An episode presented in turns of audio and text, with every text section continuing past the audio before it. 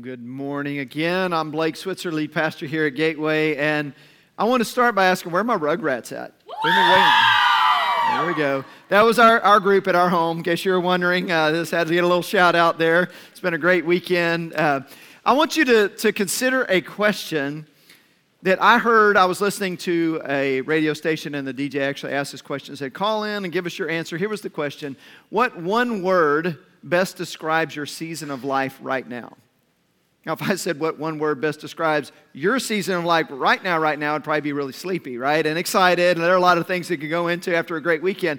But I mean, just in general, if you were to say what one word describes best your season of life, because it changes, right? Things, things change from time to time. There were several different answers. It was a Christian radio station, so there were the things like blessed and uh, you know, full of faith and, you know, that kind of stuff, the, the real Jesus type answers. And then there were some other answers that were a little more raw, and you know, uh, somebody said depressed and uh, busy was one that came a lot. But you to know the number one answer, the most common answer they got to that question was overwhelmed. What one word best describes your season of life? More people said overwhelmed than anything else. Anybody relate to that? Feeling overwhelmed? We're going to talk about today a, a, a woman in the Bible who absolutely was overwhelmed. And as you might imagine, I'm going to encourage you to turn to Jesus. And we're going to talk about the power of Jesus, all that stuff that you would expect. But at the same time, I want to say a couple of things before we get into that. The first one is this that it, when you feel overwhelmed, it doesn't necessarily mean that you have a lack of faith. Sometimes, even when we are seeking to walk with God and trust God, there are those moments where we feel a bit overwhelmed. The second thing is that God provides everything we need. That's the encouragement is that we turn to Him and we, we see what He can do and what He will do for us when we trust in Him. He always gives us what we need, not always what we want. And uh, we're going to talk about that a little bit today, too, because sometimes there are some questions that we may have when God doesn't answer prayer exactly how we wish He would. And we're going to wrestle with that a little bit. I want you to open your Bible with me to Luke chapter 8, if you would. Luke chapter 8, we're going to be in verse 43 in a moment. Before we start reading, let me give you a little bit of context here. In Luke's gospel, um, it, it says earlier in this chapter that Jesus had left Capernaum. He had gone to the area of the Gerasenes, which is opposite of Galilee. He has now come back to Capernaum, which was his home base. He's performed several miracles there. There are people waiting for him when he comes back. And there's one person in particular that uh, is mentioned by name, and that is a guy named Jairus, who was the synagogue ruler at the time. And he has a daughter who's very sick. His daughter's about to die. He comes to get Jesus. He says, Please come with me to my home. Please heal my daughter. Jesus is on his way with Jairus to his home. His daughter is about to die. And that's the context of what we read here in Luke 8, starting in verse 43. And there was a woman who had a discharge of blood for 12 years, and though she had spent all her living on physicians, she could not be healed by anyone. She came up behind him and touched the fringe of his garment, and immediately her discharge of blood ceased. And Jesus said, Who was it that touched me? When all denied it, Peter said, Master, the crowd surround you and are pressing in on you. But Jesus said, Someone touched me, for I perceive that power has gone out from me. And when the woman saw that she was not hidden, she came trembling and falling down before him, declared in the presence of all the people why she had touched him and how she had been immediately healed. And he said to her, Daughter, your faith has made you well. Go in peace. I want us to try to put ourselves in the shoes of this woman for a little bit and just imagine what life was like for her. Scripture says that she had uh, this bleeding that would not stop for 12 years. Think about the impact of having that for 12 consecutive years the, the physical impact, the emotional impact, the social, the spiritual. We're going to look at all of those, starting with the physical impact. To, to lose blood like this means that the, the body starts to take water from other tissues beyond the bloodstream and it wants to keep the blood vessels full. So the blood that's being carried to the body is diluted. Doesn't have as many red blood cells, which means that there's not as much oxygen getting to the rest of the body. And as a result, um, you may feel fatigue, muscle weakness, headaches, those kinds of things. Just a general, just feeling cruddy, you know? You're just going to feel cruddy. If you're, if you're losing blood like that on a regular basis, you're not going to feel your best. She's felt that way for 12 years. And you know what it's like when you just don't have any energy, right? They're just, you just feel like you don't have what you need to, to, to get up and go. And she's been battling that for so very long. The physical side of that. And then think about the emotional impact of it as well. To, to have to mentally deal with that. I don't know about you, but when I get sick, I don't get sick very often, but when I get sick, you know, I'm okay for a day or so, maybe two. After that, I start going nuts. I started going stir crazy. I can't stand to not feel well after just a couple of days. She's been sick for 12 years. She's had this issue 12 years. I just can't imagine emotionally what that would do to her. Now, some of you are like, I can because you've been dealing with things for a very long time. And you know the impact that that can have when you're just not able to find answers or not able to, to get well. But she's dealing with just not feeling well all the time. I'm sure there's all kinds of hormonal imbalances going. I'm not going to say any more about that. I'm just going to leave it right there. But a, a significant impact, right? The emotional impact of what she's going through. And then think about this just socially, and this ties to the emotional impact. Socially, you can't be around other people when you have this issue. She's not going to want to spend time with people and go places and then you know, she, she's having a problem and horribly embarrassed. And as we'll talk about in a minute, that was unclean in her culture. Just she, the Bible doesn't say this specifically, but we can deduce that she was isolated. She was removed from other people, and that has an impact on us emotionally. When we're not able to have connections with other people, we saw that during COVID, right? That was the best example of when we were uh, isolated, and however you feel about that, whether you think that was legitimate or not, isn't the point. The point is that being in isolation, we see the impact, and we saw it then. We, I think we're still continuing to see some of that today. Even the most introverted people need relationships. We need to be surrounded, all of us need to be surrounded by people. So the, the social impact on that was significant, wasn't good for her emotional health to be isolated, to have to carry all the burdens by herself and have to handle things on her own. And then I want you to think about her spiritual health, the impact that this would have made. Now remember, she is a woman living in a Jewish society at a time where people thought the way to be right with God was to follow the law. Jesus came to help people understand that it's not the law that makes you right with God. He's the one that makes us right. He fulfilled the law on our behalf, but they don't understand that yet. A lot of people still don't. So everyone at that time thought you have to follow the law. Let's read what the law has to say about people like her. Leviticus 15 25.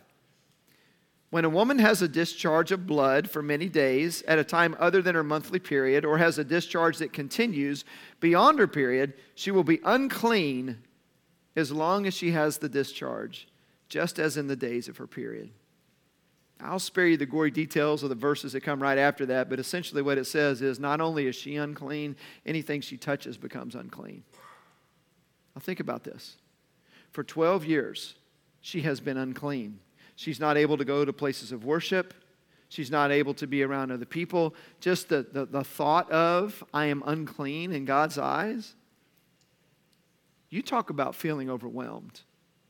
This is somebody who certainly understood what it was like to be overwhelmed. And she was desperate to get to Jesus.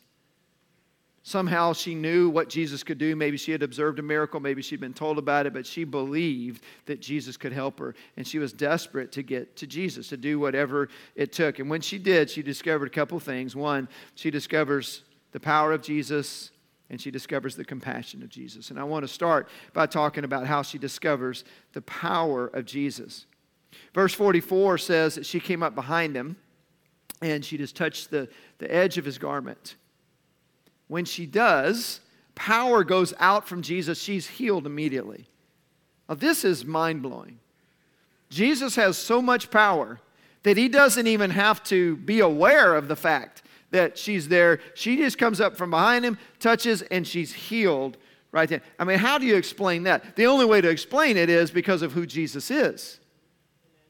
It's because he's God.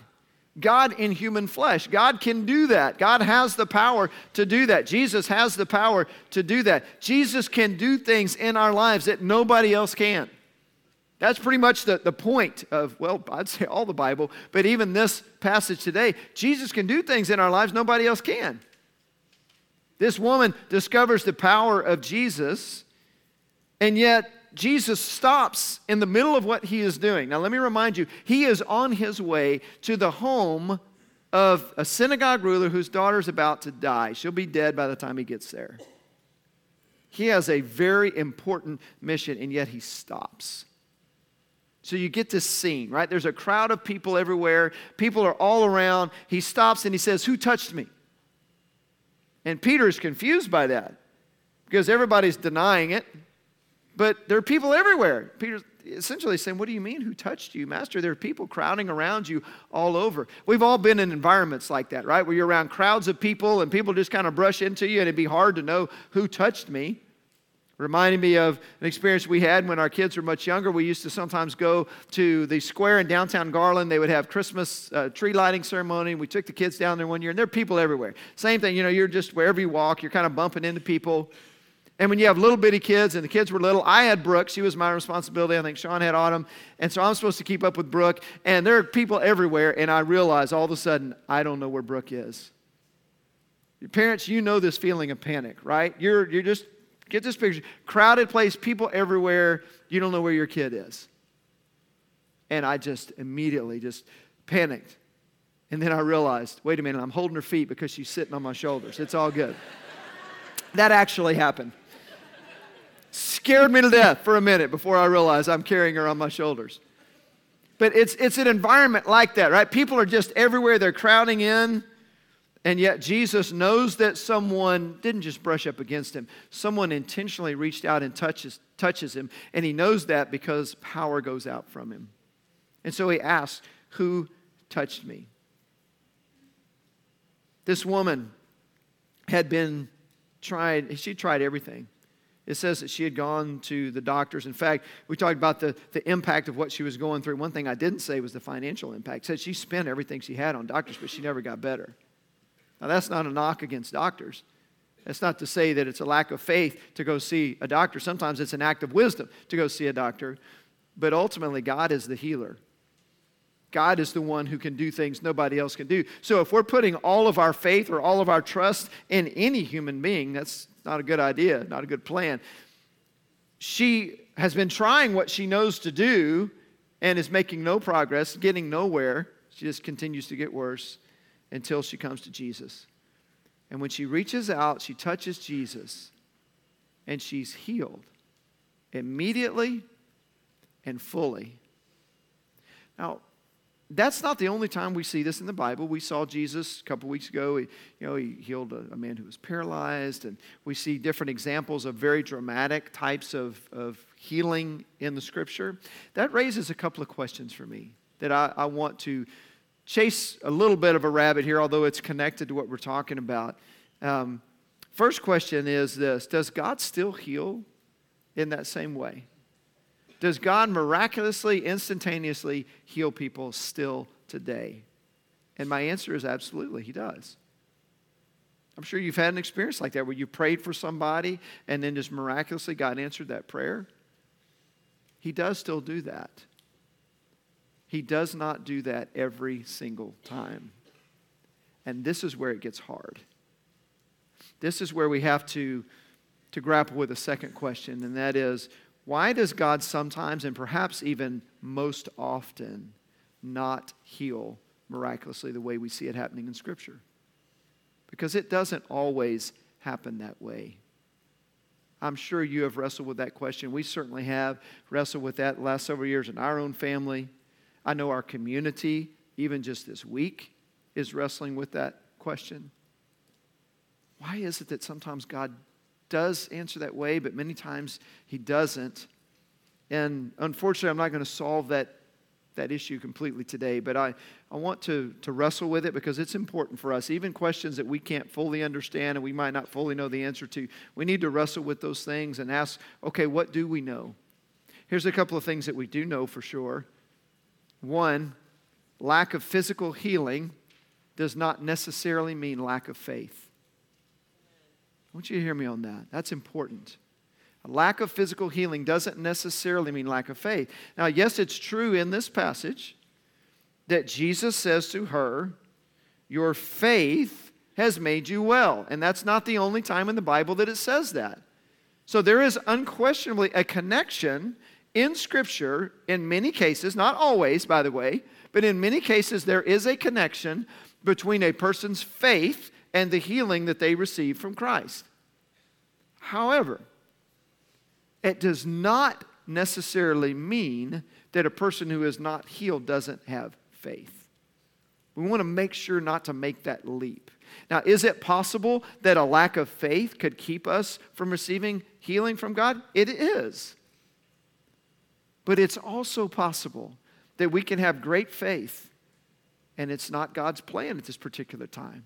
God doesn't always do things exactly how we want Him to. And a great example of that is Paul in the New Testament. 2 Corinthians chapter 9, he's talking about the thorn in his flesh. And he's begging God to take away the thorn in his flesh. And you remember the answer that, he, that God gave him. He said, My grace is sufficient for you, my power is made perfect in weakness. He doesn't seem to have removed the thorn from Paul's flesh, but what he does tell him is that through this thorn in your flesh, you're going to experience my power in greater ways because my power is made perfect in weakness. Sometimes we get to know God's power and we get to know who God is. There's an intimacy that comes in our relationship with God that we can't find any other way other than going through extreme suffering. There are times where things might not make sense to us, but, but God is glorified in ways that he wouldn't be glorified otherwise, apart from suffering and loss. And God sees things, he, he has a perspective that we don't have. I just want us to be very careful not to assume, or certainly don't ever tell somebody that it's their lack of faith that's causing them not to be healed or not to receive whatever miraculous answer to prayer that they're asking for. It may simply be that God has another plan. If you've prayed and asked God to do something miraculous in your life and you haven't seen the answer you're looking for, I'm sorry for that. My heart goes out to you. and I understand that that can be, that can be a difficult thing. I also want to remind you that God is still good, that God is loving, God is kind, He is compassionate, He cares about us, and He is doing something even when we don't necessarily understand it. Doesn't necessarily make it less painful, but we can trust Him. So, first thing is lack of physical healing doesn't necessarily mean lack of faith. The second thing that I want to point out is that God grants spiritual healing to everyone who asks. When we ask for physical healing, and we should, sometimes the answer is what we are asking for and it happens as we are asking. Sometimes no. But when we ask for spiritual healing, God will respond, and, and we know exactly how God will respond to that every single time. And that is that, that He will, will grant that to anyone who asks. Isaiah 53, I think, is a great place to go uh, to talk about this. Uh, we'll, we'll read in a moment Isaiah 53 5, but this, the end of that verse is one that is often quoted a lot of times in reference to physical healing. It's this phrase, by his wounds we are healed. Maybe some of you have heard that before, you're familiar with that. Maybe you've even heard it used in this context, by his wounds we are healed. So we're already made well, we're already healed, so we just need to claim the healing that's already ours. That sometimes is how that is presented. But let me read to you the whole verse. And really, the whole chapter would be important, but we're just going to read the whole verse. Isaiah 53 5 says, But he was pierced for our transgressions, he was crushed for our iniquities. The punishment that brought us peace was on him, and by his wounds we are healed. It is very clearly pointing forward to the death of Jesus on the cross. Pierced for our iniquities. His hands, his feet were nailed to the cross. He was crushed for us to bear the weight for our sin. He took the wrath of God on our behalf. All of God's wrath was poured out on Jesus on the cross. He was crushed for us. Why? Because he was paying the, the price for our sins. That's why. We can be 100% confident that spiritual healing is granted to everyone who places their faith in Christ. Jesus has paid the price already.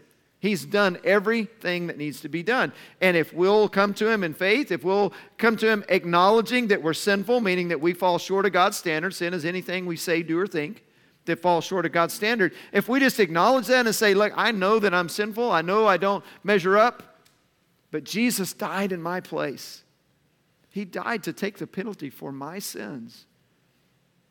Then we'll be forgiven. We can experience the power of God in spiritual healing every single time. Now, does that mean we shouldn't pray for physical healing? No, we should. We absolutely should. Don't stop. Continue to pray, continue to ask God, and continue to trust Him, regardless of the answer. But we know when we ask for spiritual healing exactly how that's going to turn out because the Bible tells us everyone who calls on the name of the Lord will be saved. So that's the first thing that, that we see here is that Jesus experiences, I mean, excuse me, the woman experiences the power of Jesus. The second thing we see is that she also discovers the compassion of Jesus. Now let's come back to the story here. Jesus is on his way to the home of a synagogue ruler whose daughter is very sick. She'll, she's about to die. And the rest of the story, if you hadn't read it, go read it. But Jesus raised her from the dead. It's pretty remarkable. But while he's on his way to that home, the woman touches him. He stops and he has a conversation with her. Now, why does he do that? It, it's a bit unusual, actually, that Jesus, with crowds of people all around him, when he's on an urgent mission, I mean, he, is, he has got to get to where he's going because this young girl is sick and needs him. Why would he stop? I don't know if any of you are like me. You can ask my wife and ask my, my daughters. I mean, when I'm on task, when I'm focused on something, I don't like to be interrupted. Right? Like I, am focused. I want to I want to do this. And I'm thankful that Jesus wasn't that way, right? I mean, he was focused, he was on task, but he still stopped. And he didn't have to.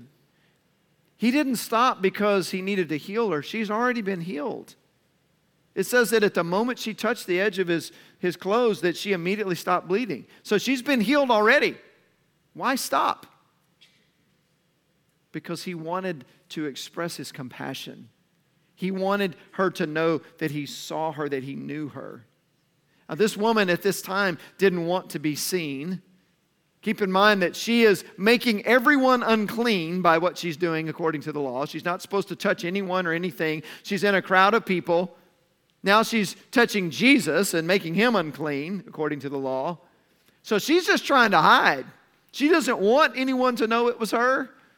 And Jesus turns around and says, Who touched me? And I can only imagine the thoughts that are running through her head, right? He's about to yell at me. I'm in trouble. What, you know, I've done something wrong. Jesus calls her out. He doesn't let her hide and just kind of slide into the, the, the, crowd here, but he doesn't call her out to shame her. He doesn't call her out to embarrass her in any way. He calls her out to express his compassion. He wants her to know that there's more to it than, than just the physical healing. He wants her to understand the importance of relationship with Him. Remember, this woman has been living in isolation for 12 years, thinking that she is unclean in God's eyes. She needed to hear Jesus speak to her so she would know she's not unclean. In fact, it's pretty remarkable to think about this that according to the law, she, when she reached out, she should have made Jesus unclean, but exactly the opposite happened. Rather than her making him unclean, he made her clean. He healed her physically, but then there is a spiritual component to it as well. It says that the, in verse 48, when he did speak to her, he said to her daughter, Your faith has made you well. And then he adds this little phrase go in peace. Go in peace. Your faith has made you well. Well, meaning, yes, physically well, healed, but I think there's more to it than that. Reminds me of the story with uh, the, the paralyzed man when he just, the first thing he did in that case was look at him and say, Son, your sins are forgiven. He's also addressing the spiritual here. But he says, Your faith has made you well. And then he says to her, Go in peace. How long do you think it's been since this woman has had any peace in her life? 12 years of bleeding, 12 years of isolation, 12 years of thinking that she's unclean. 12 years of just feeling awful all the time. How long has it been since she's had peace? And when she comes to Christ, he, he tells her to go in peace. You know, the peace of God is one of the greatest gifts that He gives to us. And yes, something like physical healing, oh, that's incredible, it's amazing. But it's also incredible when we receive God's peace when we're in turmoil. And I wonder if there's anybody today that, if you're being honest, you would have to admit that you're lacking peace in your life. Anybody admit that? Maybe nobody else knows it. Maybe it looks like everything on the outside looks great and everything, you know, people would look at you and say, man, that person is, is just, everything's going for them. Students, People look at you and say, Man, you're the one, you're the model, you're, you're the one, I want to be like him, I want to be like her. And maybe what they don't see is the turmoil inside. Nobody else knows, but God does. And I just want to tell you today that when, when you really come into a, a relationship with Christ, He brings peace.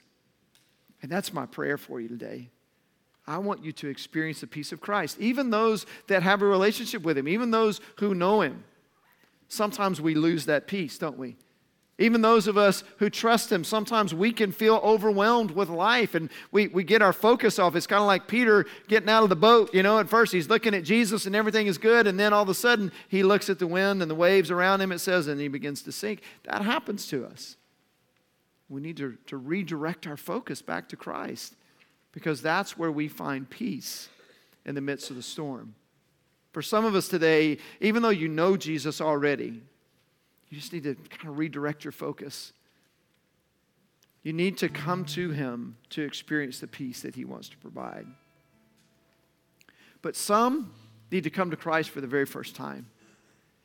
And that can be, that can feel like a big risk, right? I mean, this woman took an incredible risk. She was desperate to get to Jesus. I wonder if there's anybody today that you're just at the point like, you know, I've tried everything.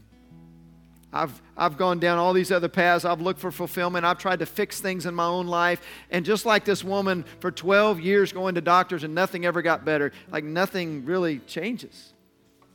You've tried everything else. Maybe today you're desperate to come to Jesus. Maybe today is the day that you say, I'm going to give my life to Christ today. Let me remind you what I told you a moment ago. When you ask for spiritual healing, when you confess your sinfulness and say, I need a Savior, I can't do it on my own, I need what Christ has done, He will grant that every single time. So if your need today is to trust in Christ, I invite you to do that. I want to lead us in prayer, and whatever, whatever it is, wherever your heart is, whether that's to cry out to Him and say, I need you. Jesus, I need to put my, my life in your hands, or I know you already. Whatever that is, I want you to tell Him. Let's pray together. I just want to invite you, if you've never come to a point of trusting in Jesus, just tell Him in your own heart something like this Say, Jesus, I need you. I know that I can't do it on my own. I believe that you died for me and rose again. Right now, I place my trust in you. I give my heart to you. Thank you for saving me. Lord, I know there are some that that's their prayer today. There are others that know you already, but just need to take a step of, of trusting So, Lord, wherever we are, meet us at our point of need, we pray. In your precious name, amen.